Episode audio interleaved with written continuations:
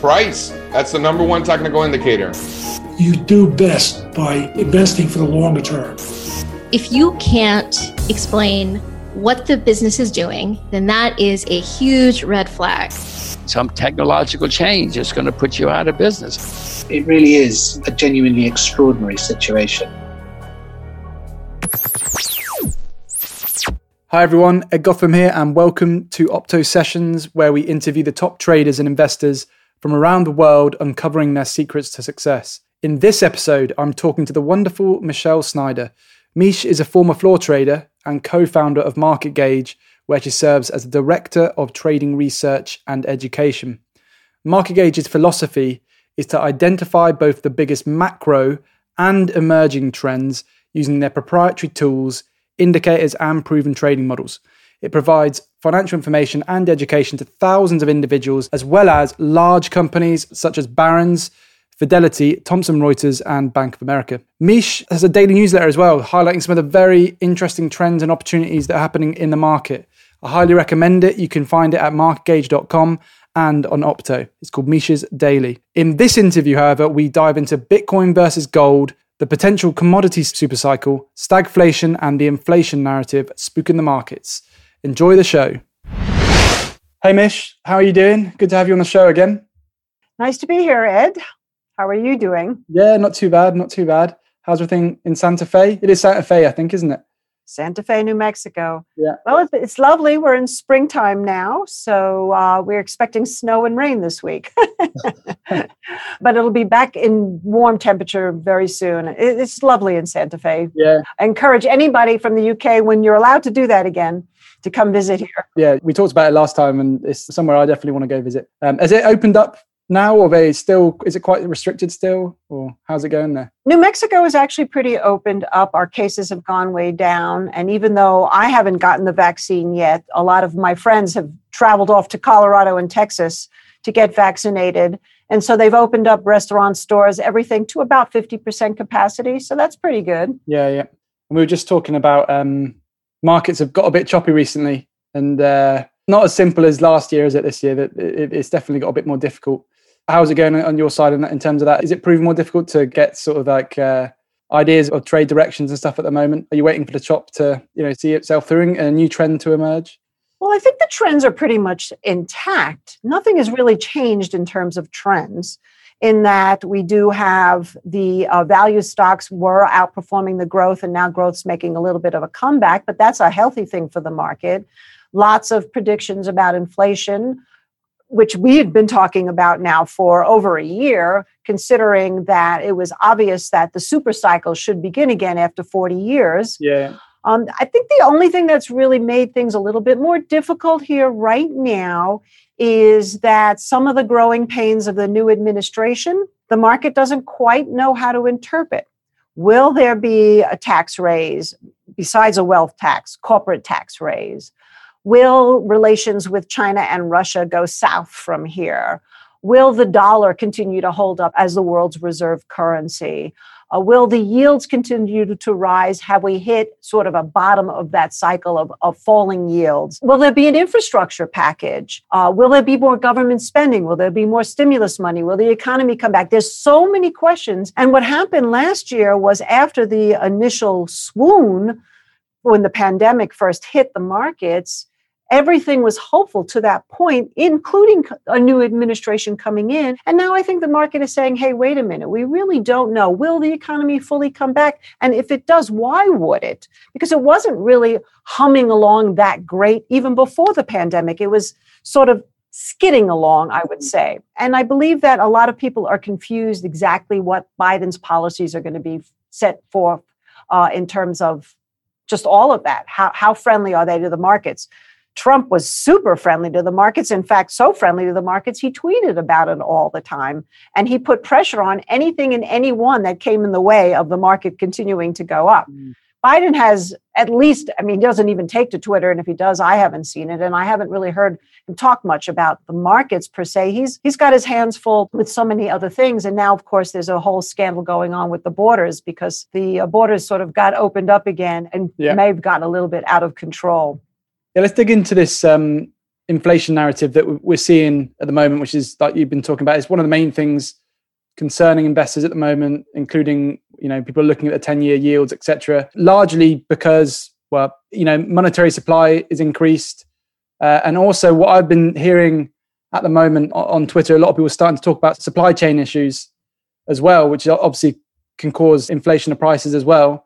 So together, potentially recipe for disaster in terms of like inflation. In your opinion, what are we seeing at the moment, and you know how are the markets positioning themselves, you know, for the nature of this? Well, what's kind of interesting here is that the market didn't really seem to be positioning itself for the idea of some kind of a super cycle inflation like the Bloomberg article that just came out. And at least not in the traditional ways, because the traditional ways, if you go back to the 70s, would be oil, gold, silver in particular. And right now, oil has made somewhat of a comeback, but it's not anywhere near inflationary levels as we saw in the 1970s when we had the oil embargo and oil went really wild to the upside, which then, of course, set off a chain of events with gold and silver and some of the soft commodities. What we're seeing now is a little bit different because the commodity supercycle is really starting more from the industrial metals, copper, steel in particular. Then, of course, the housing boom, because we did not have any great construction of new housing in this country for the last decade. And now all of a sudden, with a housing shortage, that mm. boom started. So lumber has, has gone up and anything related to the housing, which of course would go back to those industrial metals. So what's interesting now is with the pandemic, we've created a new side. And the fact that people are just starting to talk about supply chain is interesting to me because we've been talking about it for the really pretty much since a year ago when it was obvious because of COVID that we would have supply chain issues mm-hmm. because of the fact that everything stopped. I mean, even in the shipping sector, that there was major uh, blockages of ships being able to get through to deliver oil and other food goods. And then it went on top of that, you had low labor force. So a lot of the production stopped. And so all of that has created not only a lower production from the supply chain and just from the fact that people were planting, let's say, less crops over the years. But we also now have a higher demand coming in. And that's why people are starting to say, wow, maybe we're really going to go into some kind of major mega cycle here. So I think that there's a couple of other factors now. We have stimulus money that has hit the market.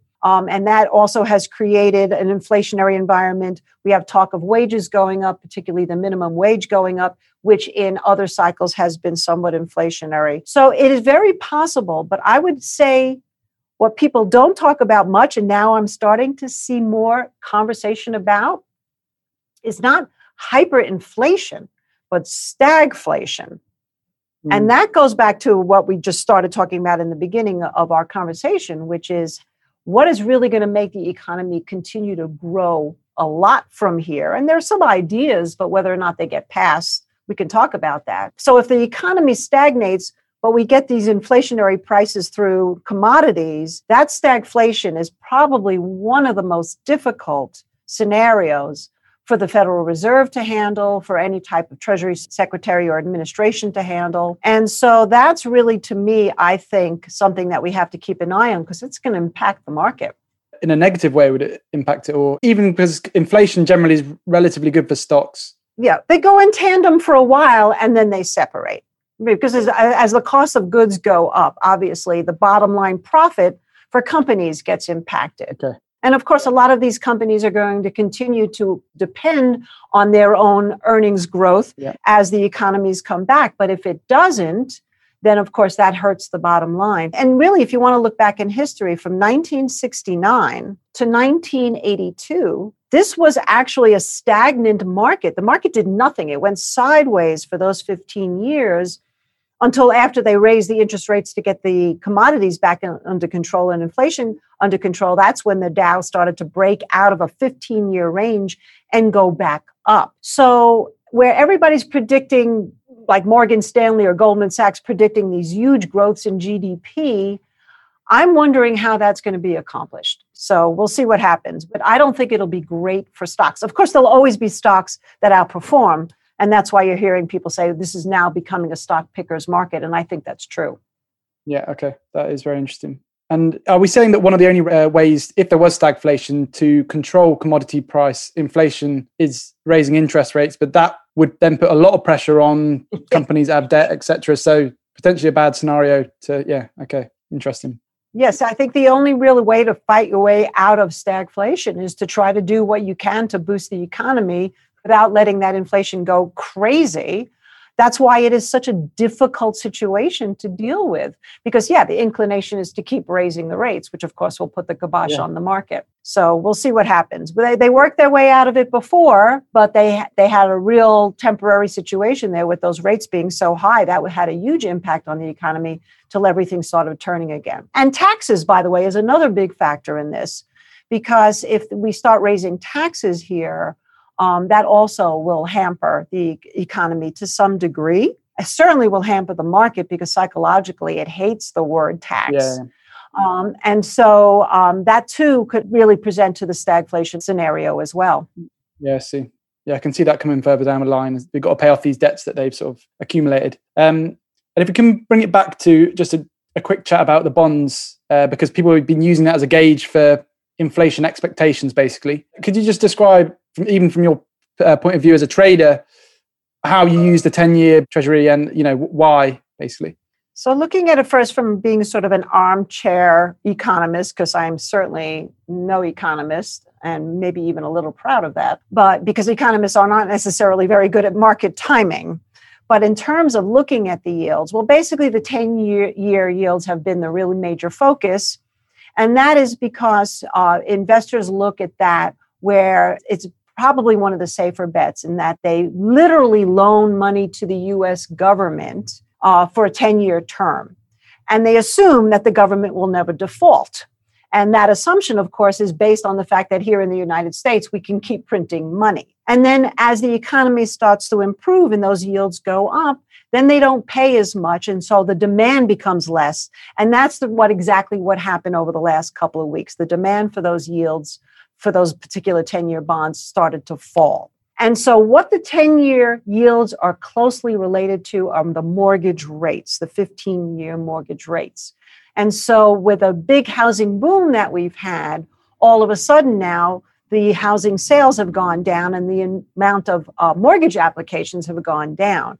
So, this whole thing sort of can spiral very quickly out of control because, again, going back to our other conversation, it really says a lot on one level that the economy is going to grow, but on the other level, if we raise them too fast, considering how fragile the economy is, then that whole thing can reverse completely and become a house of cards. Yeah. From an investing standpoint, initially when the yields started to rise, we were already not involved in big tech and growth stocks. We were already involved in value stocks, and it had an initial very positive reaction especially to things like transportation and small caps, industrial production, et cetera.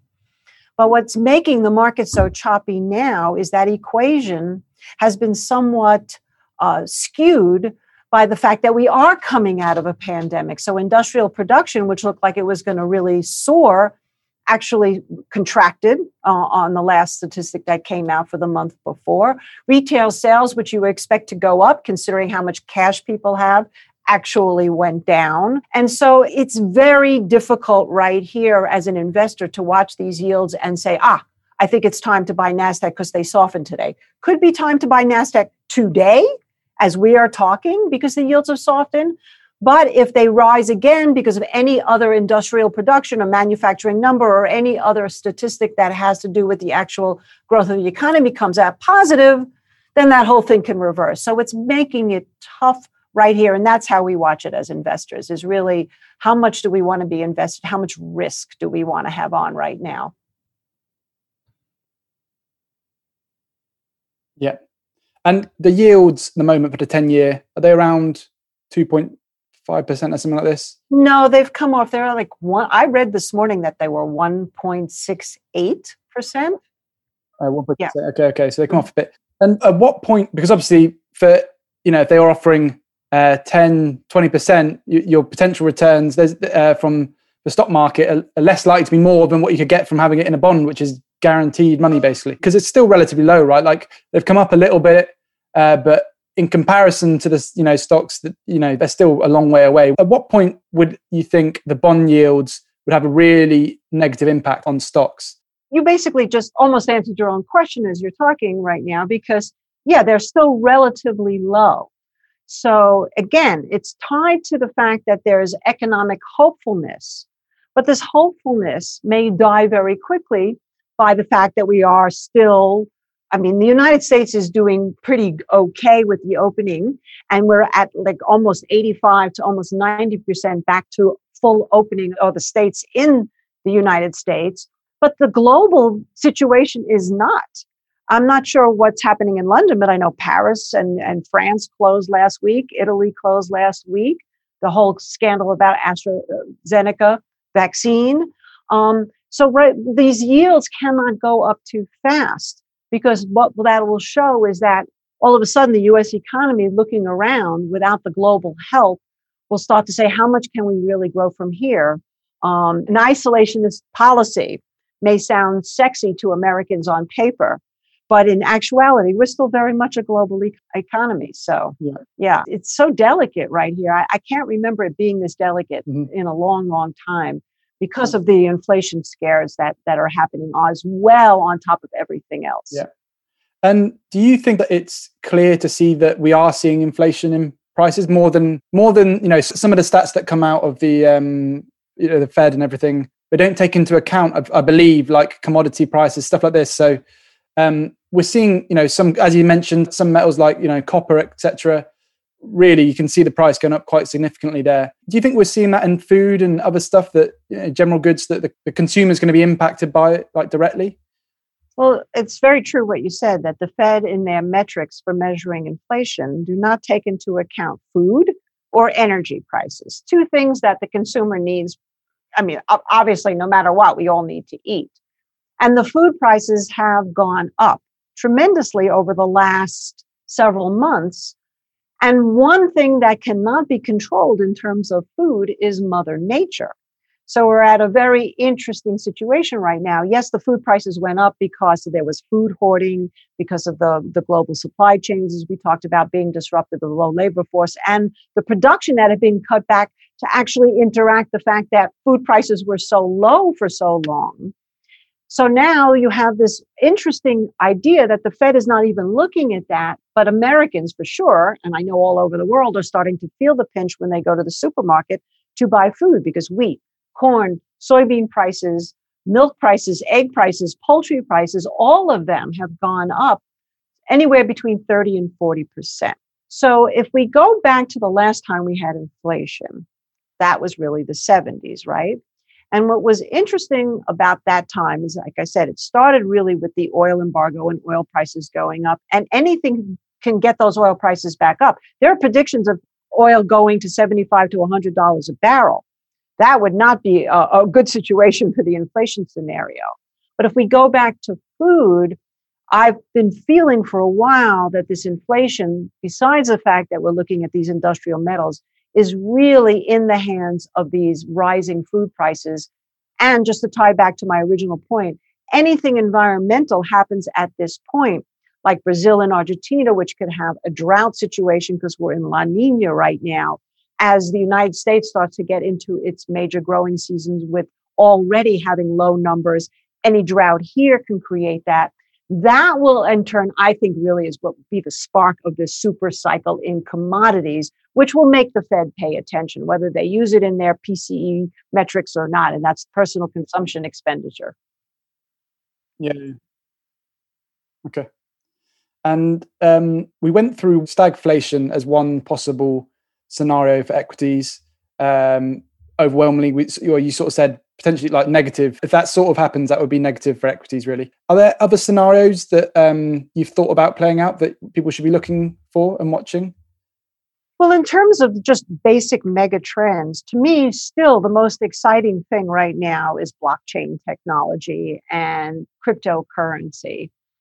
And even though it's taken a little bit of pause here, it's taken a pause near its all time high. If you're looking just at Bitcoin, that went up a little bit over 60,000 uh, it was trading about 56 to 57,000 today. With so much information that's coming out about how blockchain technology is going to change everything the way all data is collected the way uh, the medical field is going to change you know the, the, the way that even financial transactions will change the fact that it's being legitimized over and over by all these different companies uh, and then morgan stanley even said they were going to start to allow their higher end net worth uh, people start buying cryptocurrencies. This to me is really what I'm I have our eyes on. And um, besides the fact that we're looking at now buying some of the beat up commodities that are haven't moved yet, like gold, silver, and the gold miners, yeah. we keep playing the cryptocurrency space, but through different ways. Because my clients and our clients at Market Gauge are older and they don't necessarily feel comfortable buying Bitcoin or buying Ethereum or buying Dogecoin or Ripple for that matter. We've been looking at all the companies that dealing that sort of circumvent them, like Riot uh, and um, and Canaan, and yeah, exact MicroStrategy, et cetera, PayPal, Square, all those type of companies.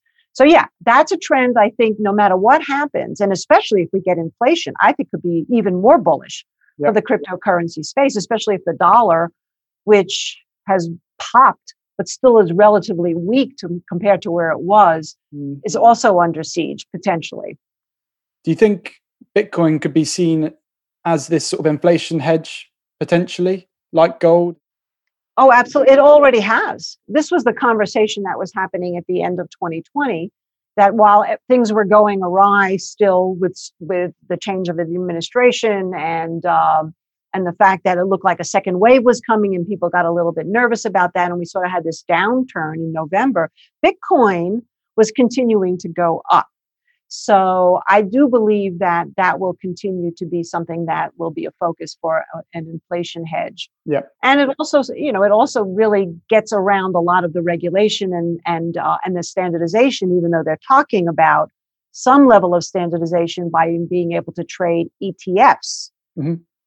So will be interesting to see about that because Coin was the ETF that was supposed to get launched soon, and now that's been delayed once again. Yeah, we keep on delaying stuff. I saw um, Scaramucci looking to launch a Bitcoin ETF as well. Did you see that?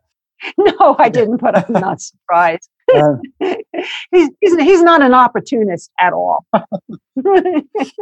um, and technically, that's what I wanted to ask. Technically, what's the Bitcoin chart saying? I mean, it's it's in an uptrend, obviously, but um, are, are we looking in the near term, like next six months? Is it looking like it's showing the trend is up? Like, is it looking positive? Well, it's great because actually it's very technical. So every time we get to a new level, it sells off, but then the, the, the sell off is creating higher lows in essence. So it goes up, it sells off, goes up, it sells off, but this time it, the support is higher, et cetera, et cetera. That's a very bullish chart pattern in general. So just looking at the hard numbers here, between 53 and 56,000 has really been the last level mm. of support. And even though we went back about over 60 and we've come down a little bit, if it can hold here at this 56, 57, I think next time it takes out 60, it's going to go heading up either close to 75 or somewhere between 65 and 75. It's hard to say. Yeah. With projections that it could go to 400,000. I mean, who knows? It's really, it's really hard to say.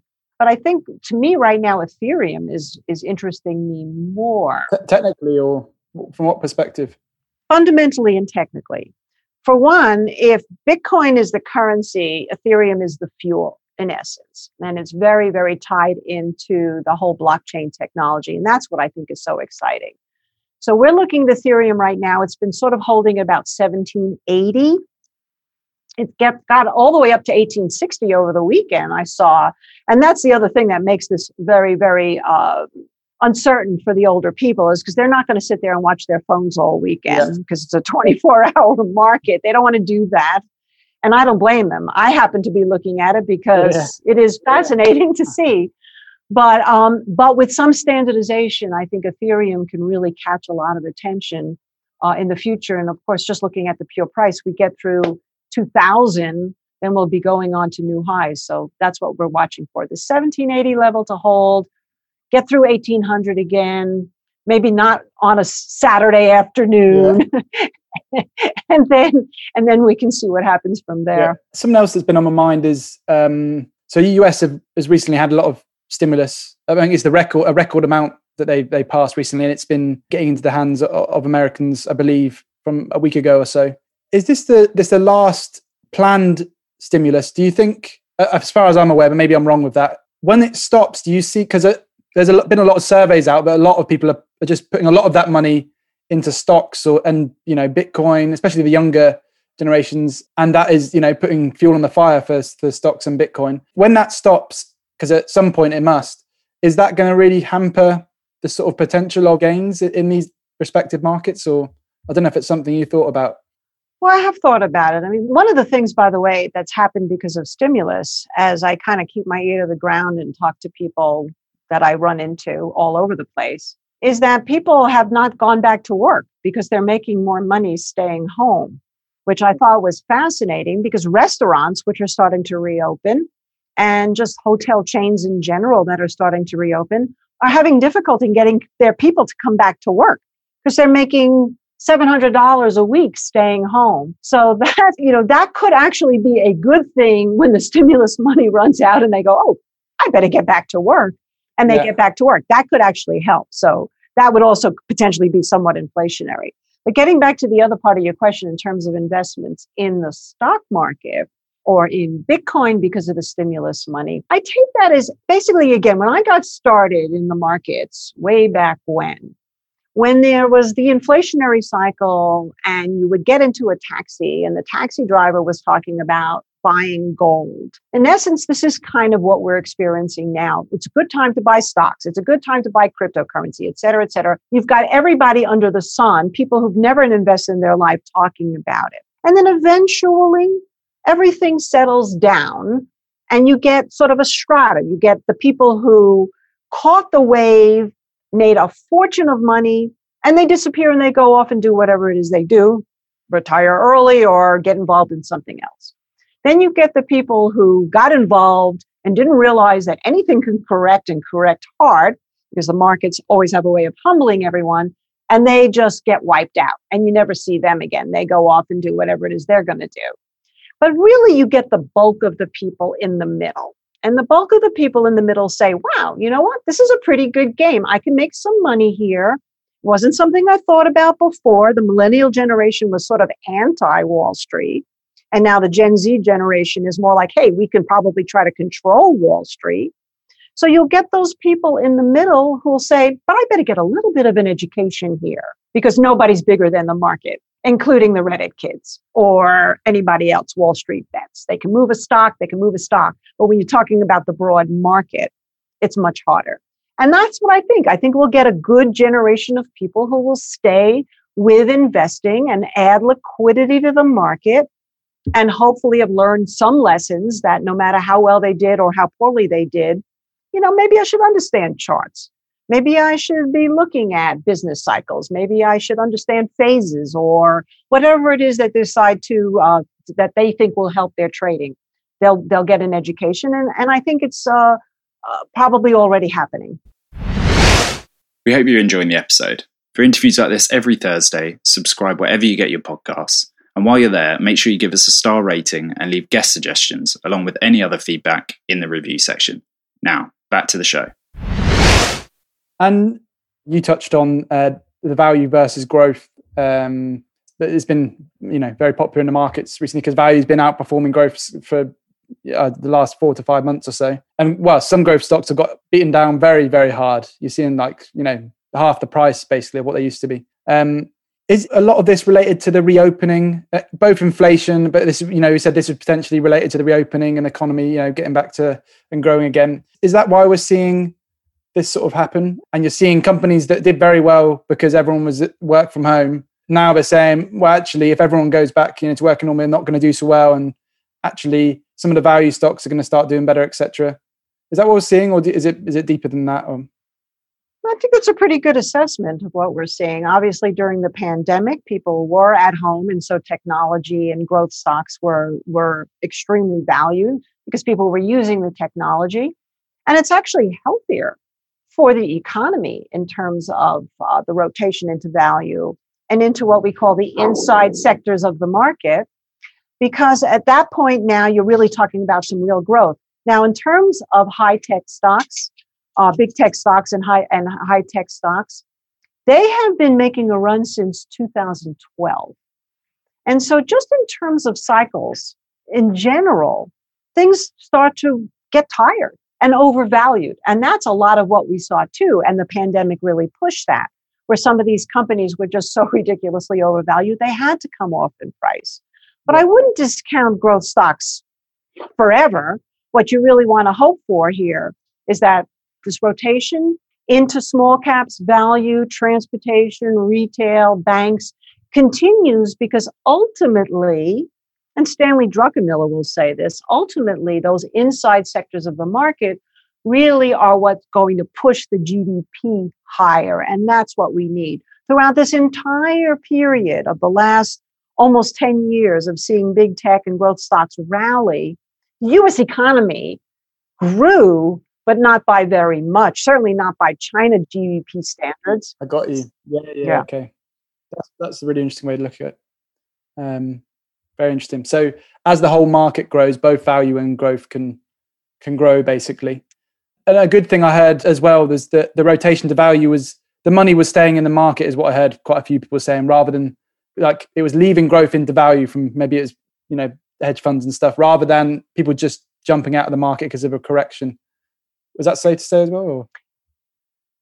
Mm-hmm. And also, just the word value is a very interesting way to define it because people think value means, oh, yeah, this is good value. Yeah. And so, yeah. you know, there, there's good value stocks, and then there's value stocks that you shouldn't touch. And so that's why when we're looking at it again from a trading investment standpoint, the value stocks that you're looking at, you really want to be making sure that they have a decent balance sheet in terms of the company and also potentially are falling in line with one of forget about the growth stocks the growth areas just in terms of mega trends whether they be global mega trends uh, that are socially impacted or politically impacted um, or economically impacted. So some of the value like for example a very good value stock to look at is in the 3d printing space. Because 3d printing companies some of them have been losing money for years. Some of them are starting to get better balance sheets. They're considered value stocks. And yet they're in a mega trend of the fact that 3D printing is going to continue to grow. We hope, because we think it's a, an unbelievable technology to help yeah. mankind. Whereas other value stocks, you shouldn't necessarily touch. So I think you have to do some due diligence when you talk about this value versus growth. While the NASDAQ stocks were correcting, as soon as it looked like a bottom, we bought Facebook. Yeah. And, and, and, and because Facebook is, and a lot of these growth companies are starting to divest now, they're starting to get into other things, whether it's the electric car space or the medical space or the blockchain space. And so that's the other thing to keep an eye on is that the idea of value and these mega trends and how these big tech stocks are adapting to divest is also really key here into what happens with some of these growth stocks going forward. Some of them will die on the vine if they can't match up the time or they divest too much. And others will, you know, continue to go in line with the yeah. value stocks. Yeah, interesting. Um, I thought we could bring it back now to just a little bit more focus on commodities. Uh, I know it's you know one of your specialities, but we touched on it earlier, and we were talking about this sort of commodity super cycle, which is sort of related to inflation, but also it's where supply, you know, it's, it's basically so inadequate that uh, you know, it really drives growth up uh, in prices for, for years, you know, even a, a decade or so. Um, are, do you think we're at the start of this sort of super cycle? Is that something we might be in for commodities or, you know, what are your thoughts on it? Well, one of the questions you sent me was about sugar. Yeah. So I think this might be a good time to talk about sugar because sugar is sort of the secret sauce mm-hmm. that most investors no investor that I know of, except for the few of us who traded on the commodities exchange and me personally, who started out in coffee, sugar, cocoa exchange. I think we talked about that. I'd gone to London back then to meet with EDF Man, uh, which is a big sugar company in London. Um, sugar in the 70s actually made a move before any of the other commodities did in the mid 70s. Sugar went up a lot. And then it came off. And then in 1979, 1980, when gold and silver became all the rage, sugar went up, but it didn't go up as high as it had been. It got up to 65 cents a pound, which we think about it now sounds insane. And then it, when it dropped, it went back up to 40 cents a pound, give or take, during the 1979 to 1981 hyperinflation boom.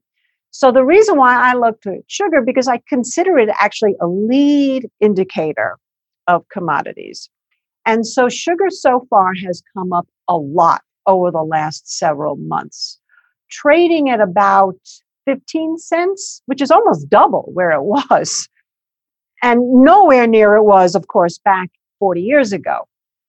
So I like to keep my eyes on that because yeah. not only is it a good indicator in terms of it could lead, but why? So the question is why.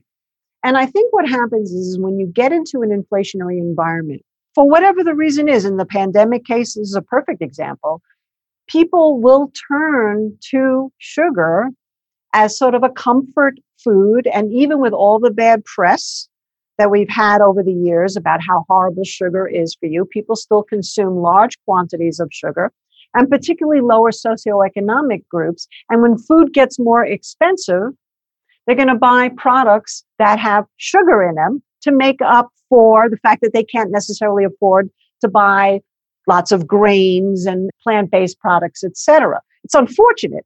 It's really unfortunate in a sense.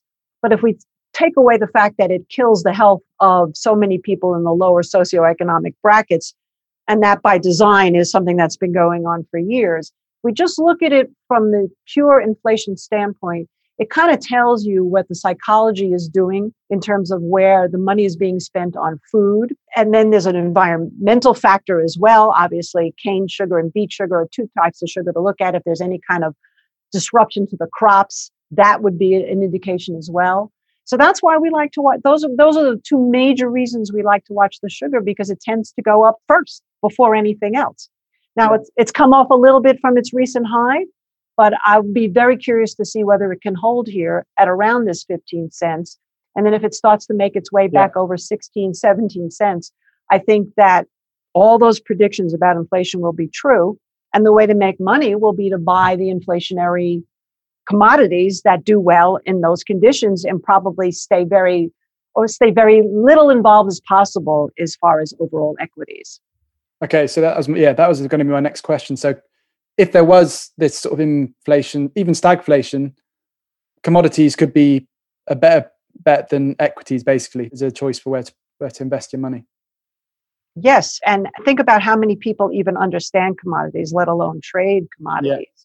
So we've really been trying to do a lot to educate people on not being so afraid. And one of the great things that have come out of the last 10 years are exchange traded funds so that you can trade commodities yeah. through them and not have to go into the futures market, which people find like Bitcoin super scary. So if you want to be exposed to gold, for example, you can buy GLD or silver SLV.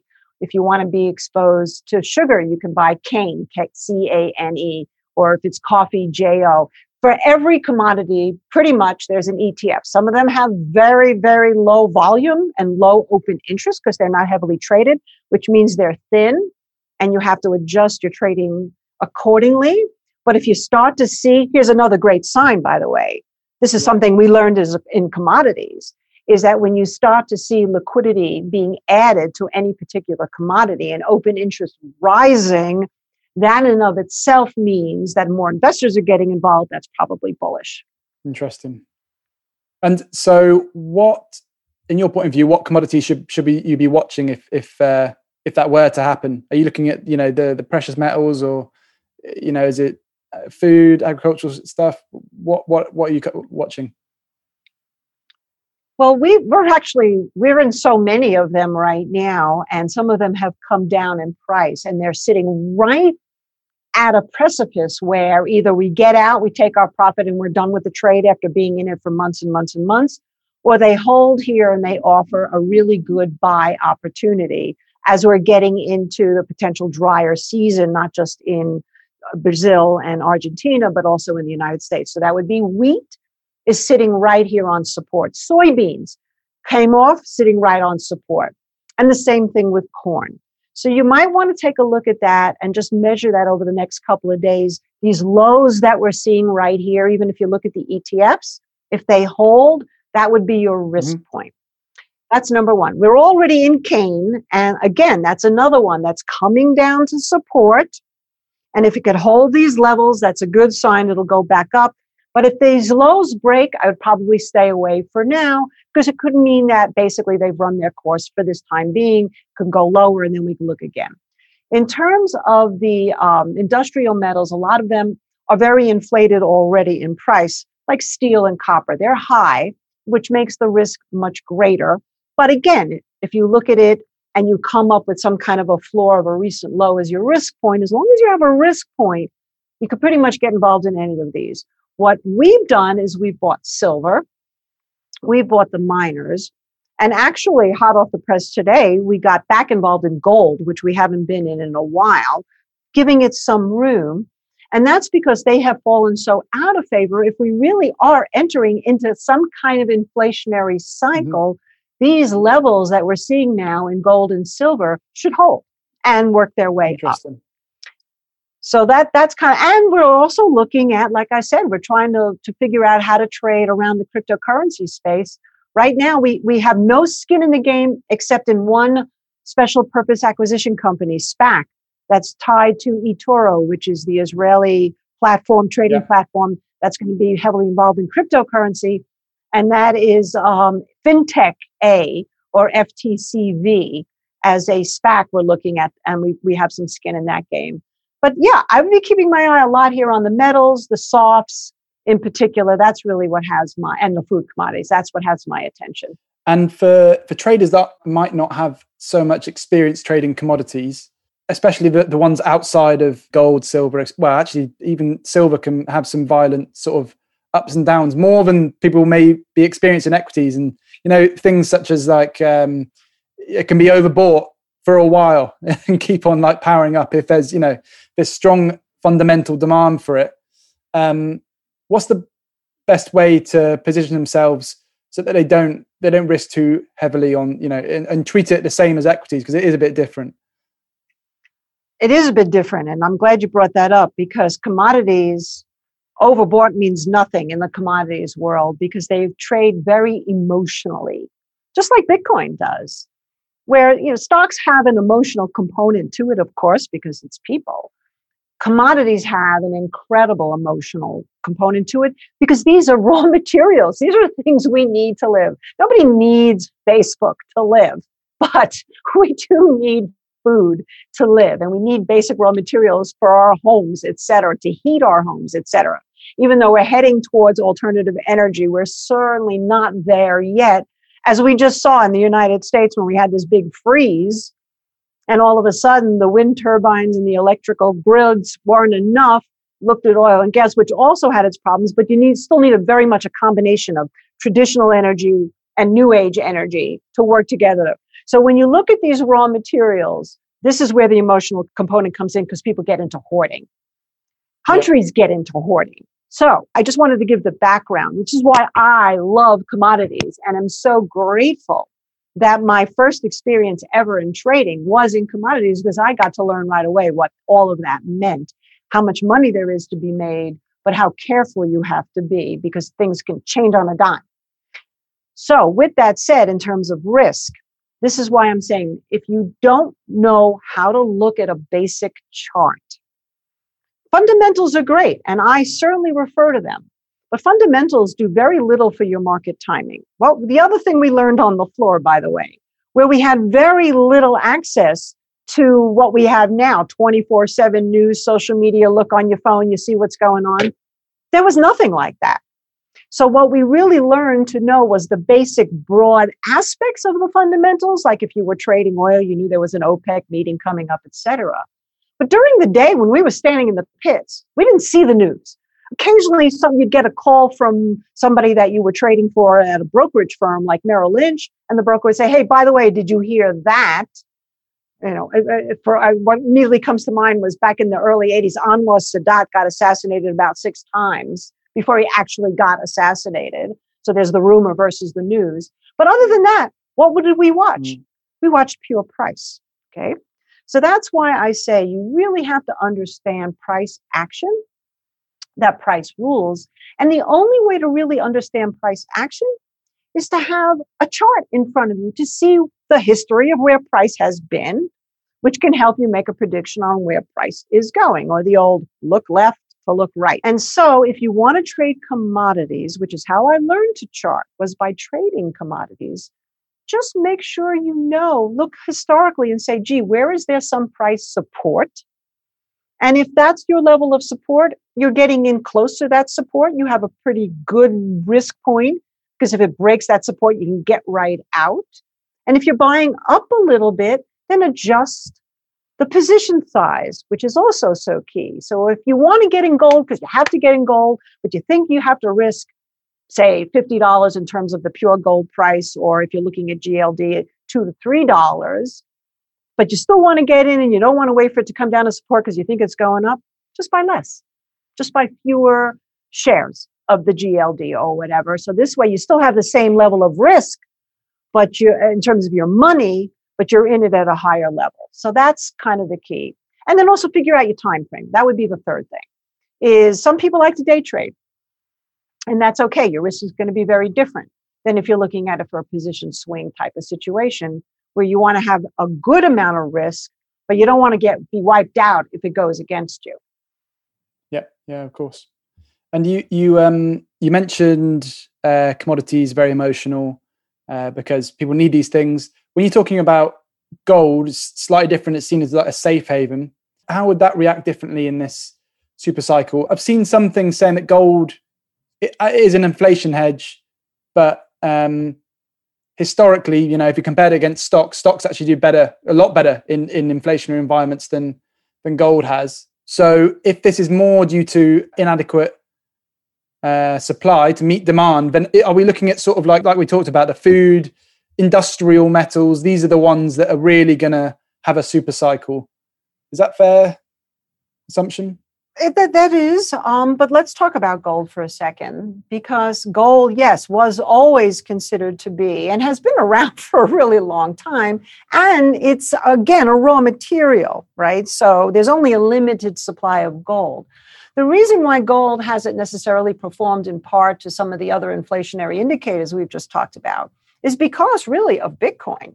That has been a big part of it because people are saying gold is dead and there's been this great argument between the big uh, bulls in crypto space versus somebody like, say, like Peter Schiff, who's yeah. an old gold bull. And these debates have gotten a lot of uh, Twitter attention.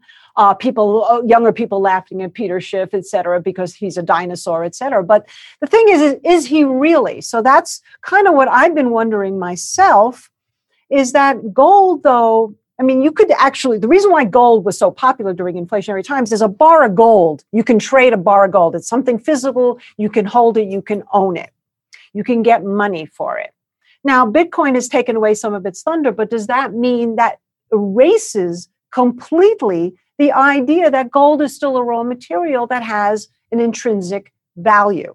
And that's the big bet right here. That's why we bought gold today with obviously a risk in mind. And we don't really want to spend too much in terms of how much percentage we're willing to risk. To carry gold is actually very expensive right now because of margins, which, by the way, is another way they control these commodities. When I say they, the trading firms will raise the margins on commodities if they get too expensive, making wow. them more costly to carry. So people liquidate their positions.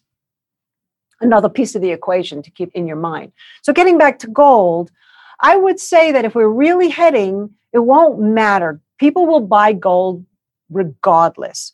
And again, that too can become emotional at any point. Gold is an extremely emotional metal to trade. And it could be that it is dead and it won't go anywhere. It'll go up a little, but it won't go yeah. anywhere near exponentially as high as some of these other commodities that we've talked about can go because it's not necessarily the thing anymore with the advent of crypto that is a great moment to finish, I think, Mish. And um, that's been really great to get your insight on that. I'm glad you followed it up on that Bitcoin versus gold. I wanted to ask you about that. It's a very interesting time, isn't it? There's a lot of things happening. And I, I can't, as someone was talking about, I think this Bitcoin's the first asset class to get um, sort of taken mainstream by retail investors first and then adopted by institutional. It's, it's never never happened before, really. So, um, a very interesting time with you. But thank you so much for your insight. Um, did you have anything else you'd like to say to, to the community before we wrap up? And also, where can people go to follow you, get your insights, etc.? Well, our website is marketgauge.com and there's a tremendous amount of information there. We we put out a daily blog, which actually Opto is picked up, which is great. So we really appreciate that. That's right. You can go to Opto itself to uh, online. I get my email in the morning, or I see it tweeted out, sharing uh, different traders besides myself's opinions about the market, um, and that's free. So that's one thing.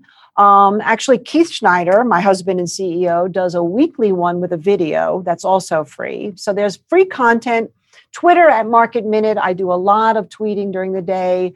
Um, and people can ask me questions. So those are two of the best ways: is either go to the website and take a look at the content we have, or if you have a direct question, ask me that on Twitter. I also do these morning stories every day on Instagram, where I actually give stock tips so, like, for example, I went on this morning and I reiterated my interest here in the precious metals, which is something that I hadn't been interested in for quite some time. So, yeah, that's great. In terms of what else to say to the community, yeah, I mean, really, this is an exciting time. And I have really walked away from a lot of the traditional equities that I've traded over and over and over through the years to get involved in some of these SPACs. We've made some great money in SPACs. You just have to understand some of the the inner workings of SPACs. You have two years to go public. Make sure they're merging with a company that's solid or in a future growth area, and uh, and also again companies related to the cryptocurrency space and even the electric vehicle space. Even though I'm not necessarily so keen on that right now, I'm very keen on the idea of distribution of electricity because you want to talk about another commodity, electricity and with, as that demand grows and the supply is somewhat limited, there could be another great opportunity as far as a commodity that most people don't talk about. Are there ETFs, etc., to take advantage of just electricity?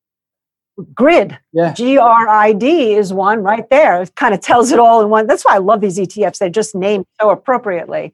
Um, yeah, and there's a bunch of companies that you could look at, even some of the utility companies, also the ones that actually, but they're interest rate sensitive, so you always have to be aware of that as well. But yeah, it's a it's a good little research project to see what companies, including some of the standard oil companies, that are getting involved in not only alternative energy, but in the idea of distribution of electricity so that people's demand can be met. Yep, yep. And then um, Market Gauge also offers a, a, host of other things as well that, that, that people can get involved in, uh, like paid for services. Um, so it's worth checking that out as well. Yes, well, if you're interested in in algorithm trading, quant models that do basically do not take any uh, emotions into play at all and just trade off of pure price and momentum, we have several that have done very, very well, well outperform the market. And then if you're interested more in tools, like some of our momentum indicators, you can take advantage of that. And if you want a discretionary trader service that gives you real time alerts exactly when to enter what particular instrument, especially as we're going into more of a commodities type environment, there's my service, which is called Mish's Market Minute Premium. And uh, and we we have if you look at our portfolio right now i'd say half is commodities if not more than half right now as we're positioning. Awesome. I'll, I'll um, make sure there's a link in the show notes uh, for mish's premium stuff. So check it out great. Thank you ed. Thanks very much mish. Thanks for listening everyone.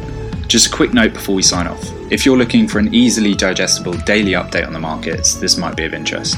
Opto Updates is our short newsletter sent every day during the trading week, giving you a bulleted list of the top seven stories from the global stock markets. We've done the hard work for you, highlighting relevant opportunities and trends, and in addition, we'll also keep you notified of any new products, stock reports, or webinars from the Opto world. If you're interested, sign up using the link in the show notes. And thanks also to Cofruition for consulting on and producing the show. Until next time.